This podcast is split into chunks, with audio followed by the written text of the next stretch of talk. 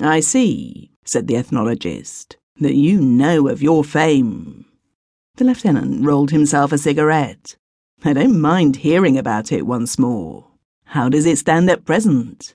It's so confoundedly childish, said the ethnologist, becoming irritated. How did you play it off upon them? The lieutenant made no answer, but lounged back in his folding chair, still smiling. Here am I, come 400 miles out of my way to get what is left of the folklore of these people before they are utterly demoralized by missionaries and the military and all I find are a lot of impossible legends about a sandy haired scrub of an infantry lieutenant. How he is invulnerable, how he can jump over elephants, how he can fly. That's the toughest nut. One old gentleman described your wings, said they had black plumage, and were not quite as long as a mule. Said he often saw you by moonlight, hovering over the crests out towards the Shendu country. Confound it, man.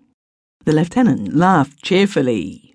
Go on, he said. Go on.